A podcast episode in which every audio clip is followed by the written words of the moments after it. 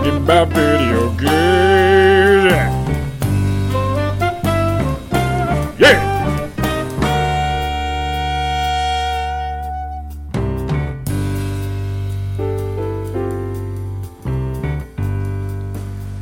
All right, Nate Austin, thank you very much for joining me. Uh, people who are unfamiliar with Nate and your work, you are um, are you the founder of World Walker Games? I'm so sorry, this is just a, a very basic question right off the bat for you. Yeah, so so me and my wife are co-owners of the LSC. We have um, about six full-time employees now, so we're super small. Mostly actually family and, and a few other people. Um, my brother does most of the writing, and uh, I have a sister on payroll as well doing writing. So I I think it's astonishing to me how often you hear a story like this. Not that it's super often, but you do start to hear this more. Yeah. A very small team making a Yeah, game yeah. that is having a, a you know global impact. Really, at this point, I mean, uh, World Walker Games is the maker of Wildermyth, which has been. Um, a, a hit right off the bat, and I feel like it's generating a lot of response from a lot of different people across gaming, and it's made by such a small team. It's a, it's very impressive. yeah, we're we're super happy with um, the response, obviously, but um, it was a long time in the making. We've been working on it for about eight years. Um, so just kind of quietly improving it and testing it and you know, circling back on it. I think there's also some some strengths in really small, close knit teams. Like we started as a side project, and because of that, we could make big design decisions and changes that we wouldn't have had the liberty to make if we were a big company with a budget and a set time period. So is that that nimbleness that's that's sort of like the the superpower of these small teams because it does I feel think so. yeah. Yeah. Go ahead. no no no I, I love it because it feels uh, that they do they take bigger swings almost sometimes I feel because you're not beholden to shareholders or to you know a large team that's such a, a big ship to steer that you're getting Right. more creative games almost out of these indies Yeah, yeah, yeah, and I mean that's that's the strength, and you see that in um, in Hollywood too, right? In movies Mm-hmm. where like smaller teams could do funkier things, but um, yeah, that's that's where we like to be. We we sort of had the runway to do it, and we decided to, to take our shot. You said the game was in development for eight years. Uh, what was the impetus for the idea of this game? I mean, obviously the parallel that everyone makes is that it's a lot like D and D. So I'm wondering if you guys were big D and D players. Is that where this came from? I'm just sort of what's the genesis of this idea and how did it get started? Yeah, we, we played a lot growing up, but um, sort of the immediate thing was that um, we wanted to make a game. We did a little game jam. We tried out, actually a, a really different idea. But then at the time, we were playing a lot of XCOM, the new XCOM game Uh-huh. had just come out. And, um, and we had also played a whole lot of a board game called Descent Journeys in the Dark, which is a sort of dungeon crawly game with, with heroes and monsters. Um, and both of those have strong tactical combat. And um, so yeah, we just we just kind of wanted to merge those two ideas. We take take XCOM, but throw away all of the, you know, switch it over to fantasy, throw away all of the support structure and the council and the engineers and scientists, and focus on just on the heroes. And that does put it into more of a D and D space, where your heroes are the ones making all the decisions. They're taking on this responsibility themselves. They're doing their own research. They're they're building their own stuff. Um, and it was just a more personal story. And then along the way, we sort of developed the procedural narrative stuff that would actually make it um, pull it much more in the D and D direction. Uh, I really want to get into all of that, but you did say something that I'm interested in. You said it started as a different idea at first. Can you tell me what that was before you landed on this one?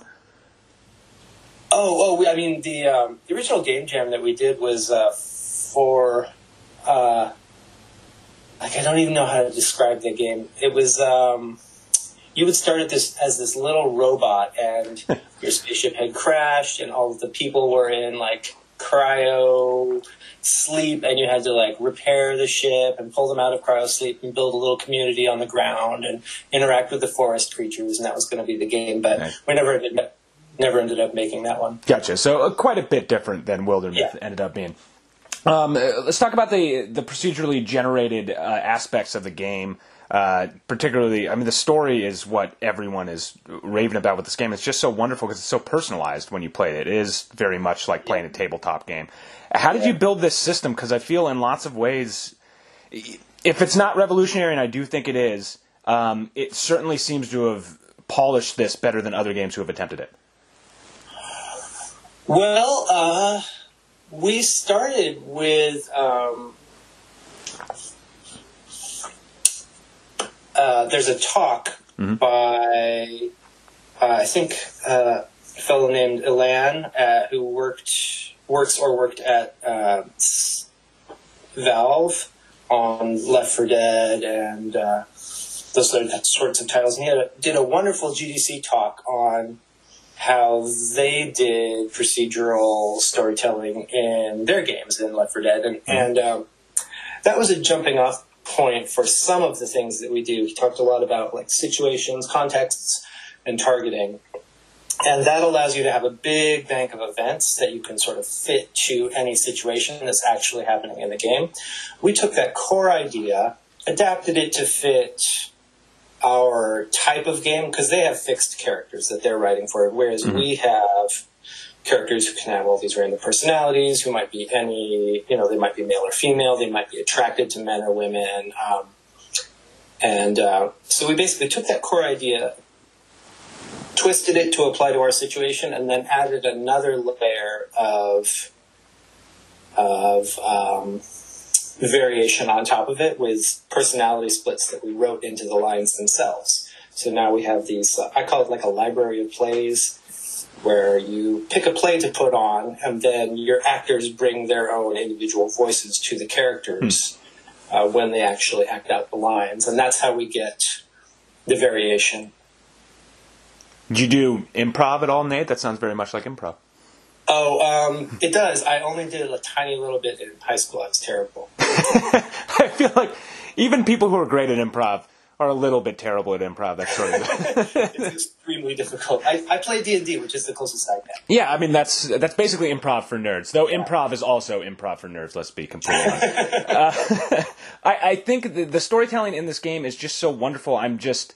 Uh, I, I'm I'm in awe of how it comes together because it feels so organic, and I'm just wondering uh, the the work on your side. I mean, how many lines of dialogue have to be written with branching narrative trees, or does the system itself kind of fill those out? I, I, I'm just Uh, curious how it works.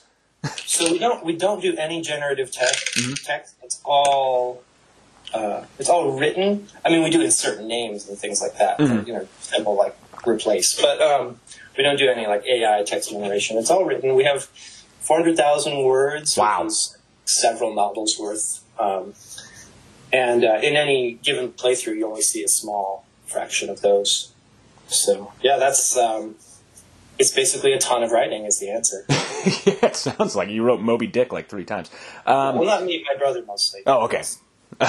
um, watching the reaction of people playing your game, um, I guess, I mean, this is a, a many-fold question, but uh, have you been surprised by any of the narratives that they've been able to uh, flesh out? Um, things that you didn't quite think were going to work out the way that they did, even though you built the system? Oh yeah, it's so lovely. Um, we'll see people like discover these little character details and then build them into these whole stories of you know love and betrayal and and rivalry and all that stuff. And like, well, at some level, we put that into the game. The, the stories that they pull out of it's just uh, just fabulous to witness. It's stuff that we didn't really, you know, we didn't write intentionally, and that's that's the beauty of it. Uh, with a game like this, where you know you play it and it sort of builds on itself, and each time it's a it's a different type of story. Um, still, people are wondering if there will be you know further content for this game in the future. I know that we're not that far out from launch, but I'm wondering if that is an idea that's in your head at all. Is is there going to be a continuation of Wildermyth in the future? For sure, yeah. We we have some content that's on deck now, and we plan to build some more. We'll definitely be looking at DLC. Um, we don't have anything to announce yet, but we're we're definitely working on it. Uh, the other obvious question that I feel for anyone who starts on Steam is is that do you have any ambitions to get this game onto consoles or any other platforms? We do, but it is going to be a big project because um, because the game is written in a custom game engine, which is my fault. I was learning how to be a graphics programmer when we started, and um, so that's going to be a long process. But it is something that we are looking into, and I hope that you know in a year or or maybe year and a half or so, we should have something to announce. Well, that's exciting. Um, when a game like yours pops the way that it does, what's the response like from? I was going to say I'm going to say the community, I guess, but the industry also. I mean, what, what do you what do you hear back when you have something kind of blow up like this? It's been really um, overwhelming and, and heartwarming, I guess. We've, we've had contacts from a lot of, of studios and publishers that we admire who just want to congratulate us, and that's been really nice. Uh, it's been very validating for us on our, you know, on our journey out here in the wilderness, but um, um, to, to, you know, to, to, to release something and have it actually be worth our time is, is a big accomplishment in itself. But yeah, the response has been really fabulous. And we're so grateful for that. Uh, to backtrack just a bit and talk about consoles, you know, Steam mm-hmm. is now. Uh, sorry, Steam. I mean, guess Steam, but Valve is now going to have its own handheld console with the yeah, Steam Deck. That's exciting. Yeah, what does that do for you as a, a game developer? I mean, like, what was your reaction to hearing that news? Um, well, are we going to run on it? I, I, think we will. I think we'll be fine. Um, so, yeah, we're really excited about just being able to you know, be present in like more contexts in people's lives. I think it's it looks like a fabulous little device. I'm excited to pick one up. Yeah, I I mean, little is a relative term, I guess. Well, I mean, I'm wondering the weight of it. Yeah, but it does look amazing. I, I play on a desktop most of the time. Uh, yeah. So. Uh, that's another thing too with games like Wildermyth and games that are on Steam and blow up on Steam. Steam is big and has a large user base and lots of people play on it. But compared to you know a Nintendo Switch or PlayStation, yeah. it's a smaller slice yeah. of the overall gamer pie. Um, when you're creating a game and you decide to have it on whatever platform you're doing it, when you build it for PC, uh, do you think about those things, or are you just trying to build it the way that you know how to build it? Well, I think that for a small team like us, I mean, like like I said, we have you know six full time employees. Mm-hmm. Steam is more than big enough for a company our size. You know, a moderate success on Steam is enough to fund our company, and that's awesome. So uh, it's it's fine to focus on what you know you can do really well. Uh, I think for a bigger company where you have 150 employees and a budget in the millions, you need you know you're you're obligated to look at every single platform and how you mm-hmm. can you can maximize your audience. But for small companies, I would really recommend just like focusing on something you can knock out of the park.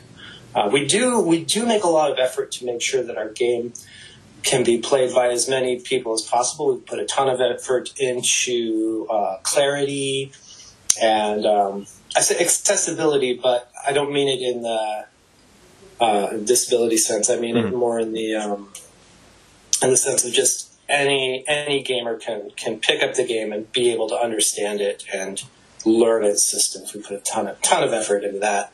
I think that shines through very clearly. It is a game where you can just kind of boot it up. You feel like you know what you're doing if, if you're not a huge gamer, uh, especially in a, a, genre like this. You know, with the it, it, can tend to be a little bit more heady uh, in other games, yeah. like a, like an XCOM. Yeah. Um, this has a great um, ease of access for a lot of people. There's also so much humor and charm in this game, which I love. Uh, even going to the, the difficulty setting, I think is yeah. so wonderful. Where did that idea come from? I think it's fun. Well, I think that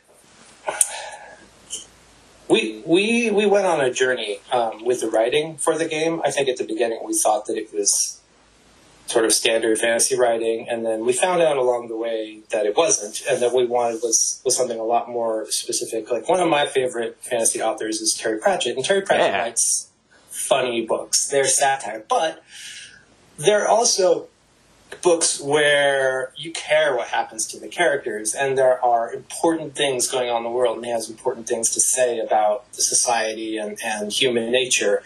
And so um, we always wanted to mix in some humor with the serious. You need to do the humor in a way that it doesn't undercut the seriousness of what's going on. But I think it's false to say that you can't have a funny story that is also serious. And that's that's something that's just important to us as a little creative team, I guess. Yeah, I'd love to hear that, and I think that that is a lesson for everyone, and a lot of people in Hollywood maybe should hear that lesson too. Uh, with World Walker now having a hit game and still being a very small studio, um, look, we talked about it earlier. You have the nimbleness of a small studio. There's a lot of benefits to it uh, creatively, but now that you have a hit under your belt, uh, do you look at maybe expanding the studio a little bit more? Do you want to stay small? I think that we want to stay fairly small. Um, and that's just a personality thing um, for for me and my wife. Mm-hmm. We're not um, we're not big company folks. Uh, I I have an upper limit of like 20 people that I can like deal with intelligently and feel good about. Um, so I don't think we're gonna get you know we're not gonna get giant. We don't have ambitions to become giant, but um, yeah, if we can just tackle little games that we feel passionate about and, and do a great job with them, then I think a small amount of growth might might be appropriate. Uh, talking about you know more content for Wildermyth, the other question is: Do you have ideas outside of Wildermyth uh, at World Walker for other franchises, or I can say franchises, other titles? I guess would be a better word. um, yes, we do. Uh, we're not ready to announce anything yet, but mm-hmm. we have a few a few different directions that we might go to. I think whatever we do will will end up keeping um, some of the procedural narrative, or at least at least in some way. Mm-hmm. Uh, but uh, yeah, we have, we've got a few other. Ideas. Got it. I'm looking out for that robot game that you mentioned earlier. Mm, yeah, me too. Marking my calendar. Uh, awesome, Nate. Thank you so much. Uh, one other question I'm going to ask you, which is very self-serving, because I'm moving to Austin, Texas, very shortly. Oh yeah. And there is, I want to. I don't want to call it a burgeoning game scene because there's been a game scene there for a while, but it's it's popping in a lot of ways. I feel like, and I'm just wondering your thoughts on what is the local game scene in Austin, Texas. Oh gosh, you know, so the problem is that we have small kids, and so we don't really get to participate in it. Um, uh, there's there's a good one. Yeah, there's there's um, I think it's mostly up on the north side of town. Unfortunately, we're down on the south. Um, but yeah, there's there's a lot of people here. Uh, it's a good community. There's I know there's a few different meetups and things, so you should check those out. Great. Uh, well, Nate, thank you very much. The game is Wildermyth. The studio is World Walker Games. If you haven't played it, go play it because it is quite the game. It is charming and wonderful and creative, and uh, I just applaud small teams making great games that have such resonance across such a large swath of people. So great job, Nate. Really, it's fantastic. Awesome. Thank you so much. Thank you. I appreciate it. Thanks for having me.